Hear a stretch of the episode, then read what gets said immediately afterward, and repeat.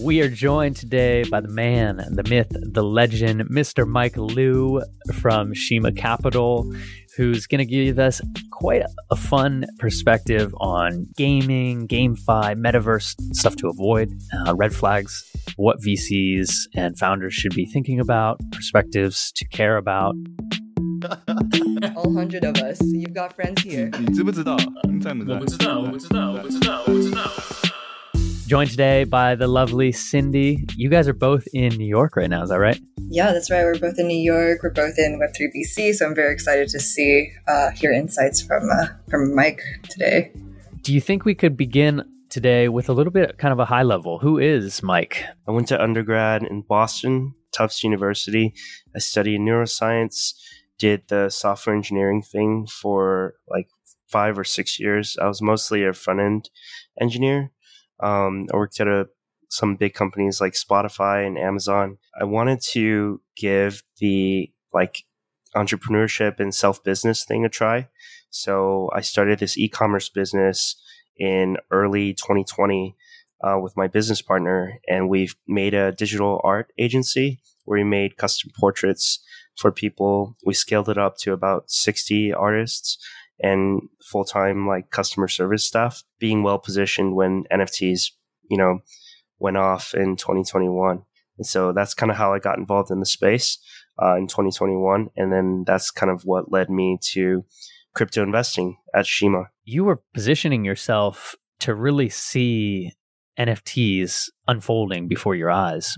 And I was hoping you could kind of give us a perspective on, you know, what does it mean to be a, a digital art e-commerce platform in, in 2022? You know, what what are some different things that you notice, maybe trends you noticed with with artists and content creators from the digital art perspective that now translate quite effortlessly into NFTs? I think there's actually like a really large community of talented artists that the world didn't really even know about before NFTs. I see a lot of them now on TikTok. Basically nowadays, like any 15 or 16 year old with an iPad can create like a pretty amazing piece of digital art.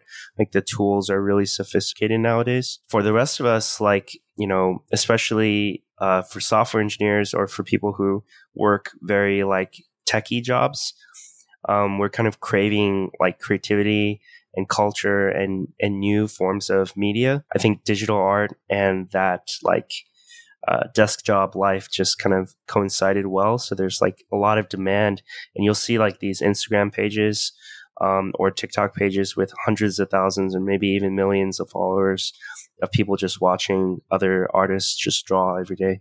So it's a really interesting world. I feel like NFTs really just open up the world to appreciate art a lot more, and it's just another way of like uh, showing showcasing that to the world. It just reminded me too how meditative watching someone create can be. I love if you could take us through a little bit about your transition from the e-commerce side into NFTs, kind of into degen, degen land, and then really now with being more focused on kind of the professionalism um, of you know Web two structure in Web three um, from the VC. So, like I mentioned, we had the all the infrastructure set up to make uh, digital art when NFTs first started popping off. So I started out as an individual collector. So um, when Nifty Gateway got really popular, I was logging in there every day and just buying whatever dropped and loved collecting the art. I also loved, you know, guessing which one was going to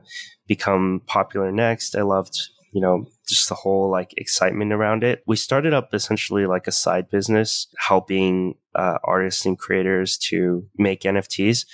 Um, we actually would like reach out to them cold on like Twitter or we would do inbound on um, Cameo, basically reach like hard to reach celebrities and ask them if they wanted to do an NFT drop with us. That was actually pretty successful, but we learned really early that just because somebody is a really big name in Web 2 doesn't mean that anybody cares what they do in Web 3. After we learned that, um, we just, you know, tried not to be so rigid with our thinking of like, it has to be a celebrity, it has to be famous.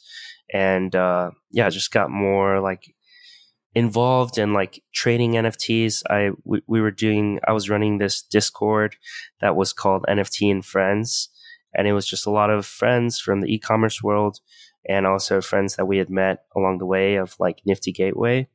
And we all just kind of speculated on NFTs together and it was a great time. But uh, it was very degen. Yeah. I remember those. I remember the one dollar Beeple drops on Nifty Gateway. I would like I was camping in a cave and I set an alarm for 6 a.m.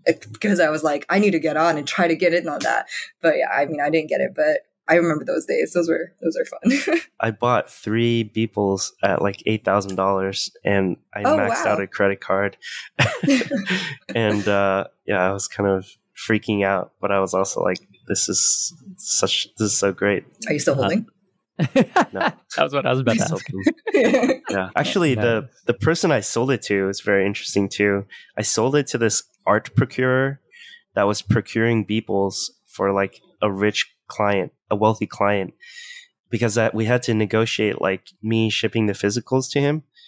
And I guess they have a warehouse in Miami. He has like 25 Beeples in there. Wait, art ware like physicals or the NFTs? Yeah, because they oh, stored all the physical. physicals. They had the infinite objects for the Beeples, and they, they Oh, were right. very insistent that I had to send like physicals as well. you did that kind of Cindy Cave days, trying to get you know early drops, NFT trading, to leading to where you are now. Um, can you take us through that transition to Shima Capital? after a while, I what I noticed was like as a speculator, right? Like a lot of what we did, it's actually pretty similar to due diligence. You know, we would go into a project, we would check the Twitter and Discord, we would look into the founders. I just kind of started craving this like transparency, accountability. So I felt like if uh, if I wanted to get involved with Web three long term, then this was kind of a good community to start with, and it's a place where you can build your reputation and actually get to know people, as opposed to the NFT speculator world, which was very lucrative and very like exciting, but it felt like the the players in it were changing like every week and every month. It's like a new set of people here to run a new project, and it didn't feel like there was like a long term future to it. in the VC world where yeah your reputation matters um, you know you're you have to have integrity if you want to survive and have that longevity in the space and and I think that's a very healthy perspective and a, a healthy part of kind of the VC world that we want to bring in to crypto you know and blockchain as a whole thinking a little bit about Shima what leg or what branch of Shima are you specifically focus on Mike Yeah, so Shima is a early stage generalist fund, which means that we invest into pretty much all categories and we have basically a person that specializes in each category. My specialty is on the gaming and metaverse side. I've been a lifelong gamer. Um, I still play games up till now and yeah, it's been really exciting to see like kind of the trends and the evolution of the gaming space in crypto. It evolves very quickly, and I think gaming as a whole is is evolving as well. So it's really cool to be involved in that on an investment perspective. I love that. I, mean, I'm a huge gamer too. Um, so I really want to ask what you see um, as the largest trends that are coming out of Web3 gaming. Do you see it coming from Web3 native companies, or do you think like Web2s are going to adopt crypto much faster than Web3 is able to build new games? Yeah, that's a good question. So I think throughout the process, it's been pretty much like Web 2 game studios building in Web 3. There were like projects that were, I guess, their first game was a Web 3 game, but a lot of those didn't really like make a big splash. So in terms of like where it's going, I think like we're kind of letting go of the notion that we should be allowed to all make money from a game. I mean, the idea of playing to earn or like earning through playing, we wanted to believe in it to push more excitement, but um, yeah, it wasn't sustainable. So now we're just trending towards like really interesting games with like more toned down tokenomics, which don't dominate the game. Um, and instead they're kind of like integrated into it. There's some like actually some really big Web 2 games right now that are integrating in tokenomics. Like, for example, Roblox has NFTs. Um, GTA is also adding NFTs. I think any like game with a in-game economy and like a lot of moving parts makes sense to live on the blockchain because it provides a lot of you know functionality that that would be hard to add otherwise. Yeah, I, I, love that. Right now, of of all play to earn, anything X to earn right now was too focused on the earn side and less on the enjoyment. And so, I'd love to hear your perspective on you know what makes a good game, and if you could project that a little bit into Web three. You know, what do Web three brands or, or companies need to think about to make a, a good game? It's a really interesting topic. There's all sorts of different opinions on what makes a good game. I think that ultimately what makes a good game is a sense of progression. There's a start, there's an end, there's a middle state. Um, there's like tasks that you solve. Ideally, the tasks should be engaging. I mean, you see like this huge, huge uh, lift in hyper casual right now, which is like mobile games. You know, I got really addicted to team fight tactics recently. Good games are ones that have a really engaging gameplay loop, but allow for like a deep sense of accomplishment. Everyone's doing the same thing. They still feel like, you know, a, a clear sense of progression within the game. Yeah, I'm looking it up now. Team Fight Tactics it looks a little like Clash of Clans, I guess, and I was really into that. On my way, on my flight here from like Taiwan to New York, which was 14 hours, I just played zombies versus plants for like 10 hours. so yeah, I feel like it's just going back to the basics of like, you know, what makes a fun game. If I could play that like for 10 hours straight, then yeah, that's, that's fun. yeah. I mean, I think that, uh, you know, gaming grows more and more every year. And I think a, a very large percentage of that growth is coming from game, like really casual games. And I think that's great. Yeah. It's a good way for people to unwind and relax and, yeah. Do you think you could give us a perspective, Mike, on where does the metaverse come into all of this, right? The metaverse has been such a buzzword in 2021 and early 2022, but a lot of Web3 now users are like, listen, do we need a metaverse? Everyone wants a metaverse, you know, this mythical creature metaverse. Do we want it to be interoperable? Do we want it to be, you know, cross platform so games can, you know, bring assets into other games? what do you think is kind of the future of the metaverse play with gaming? I was actually uh, talking to our GP about this recently. He's been investing since you know 2015, I think, and and he was mentioning that in some ways it was feeling a little bit like VR. You know, VR had this huge surge of interest. And then in the end, it turned out that, you know, most of the use cases of it weren't ready yet. And we're seeing kind of a similar thing for that with the metaverse as well. The definition of the metaverse that I like the best um, is just a place where you can persistently own things. I've had someone make the case that Discord could be a metaverse, you know, anywhere where you can change your profile picture and buy it and you can interact with people persistently as a metaverse. To answer like kind of the broader question of like, is everyone going to be transacting in like Decentraland or Sandbox?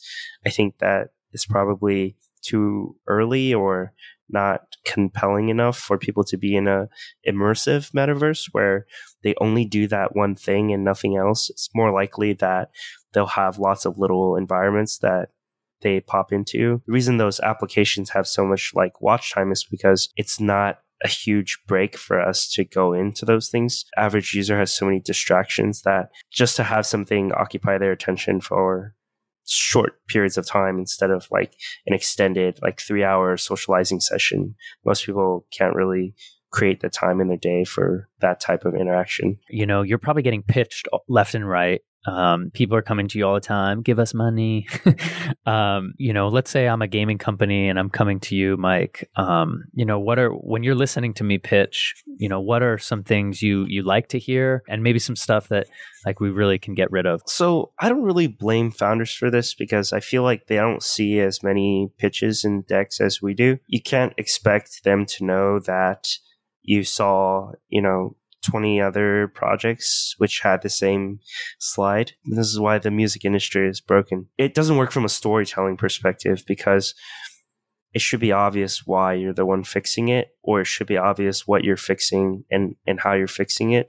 And I think some people spend too much time focusing on identifying those problems. Yeah, it's like a lot of people want to fix those problems, but you need to have the right, you know, solution to it. And then I think other than that, just being patient. I think sometimes people get a little bit impatient with or they get very aggressive with with trying to get your attention or trying to get something from you and i think the best way to is just to be you know persistent but polite because at the end of the day you know we're all humans and we don't want to be like aggressively pitched to any more than anyone else. And it's one of the things that I, I have really enjoyed most about working web 3 it we are we are all humans and a lot of times we're we're still making friends with the people that we work with and it's been really great.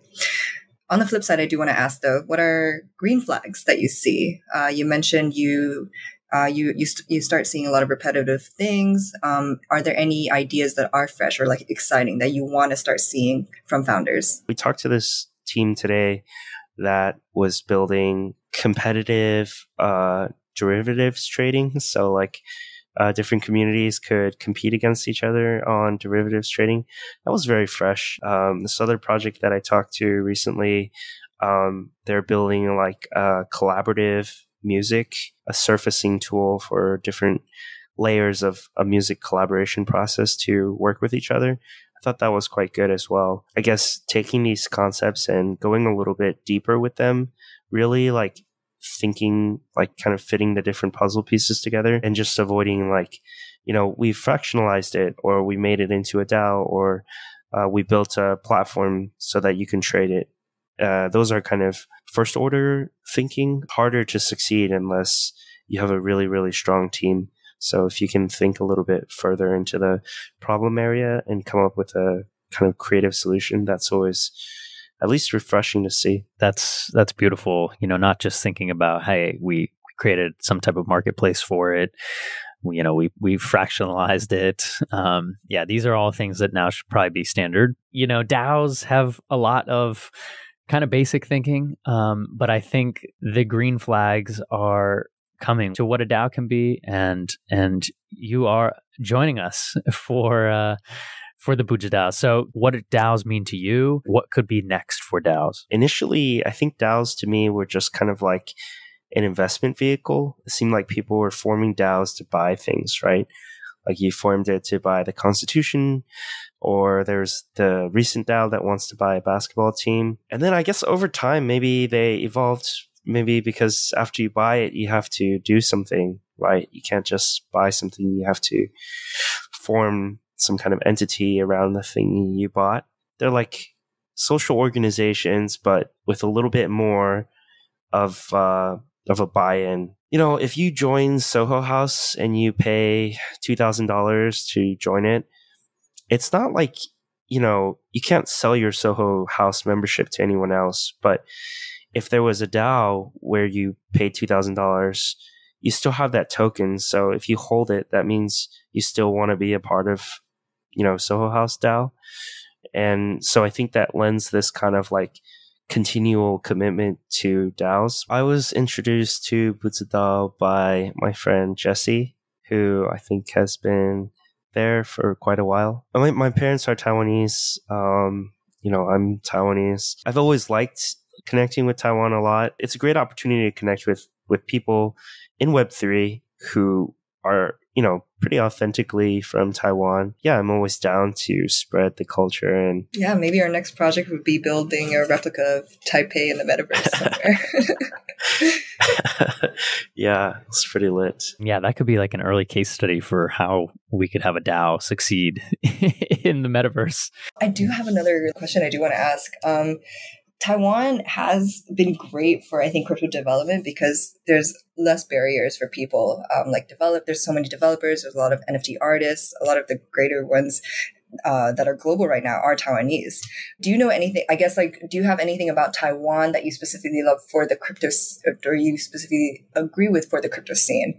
I know there's a lot against like you know taxation or regulation here in the U.S., uh, which I'm visiting at the moment. Um, so I'm curious to hear your side of things, like why build in Web3 in Taiwan potentially? All of Asia has, and, and Taiwan definitely has a lot to offer to Web3.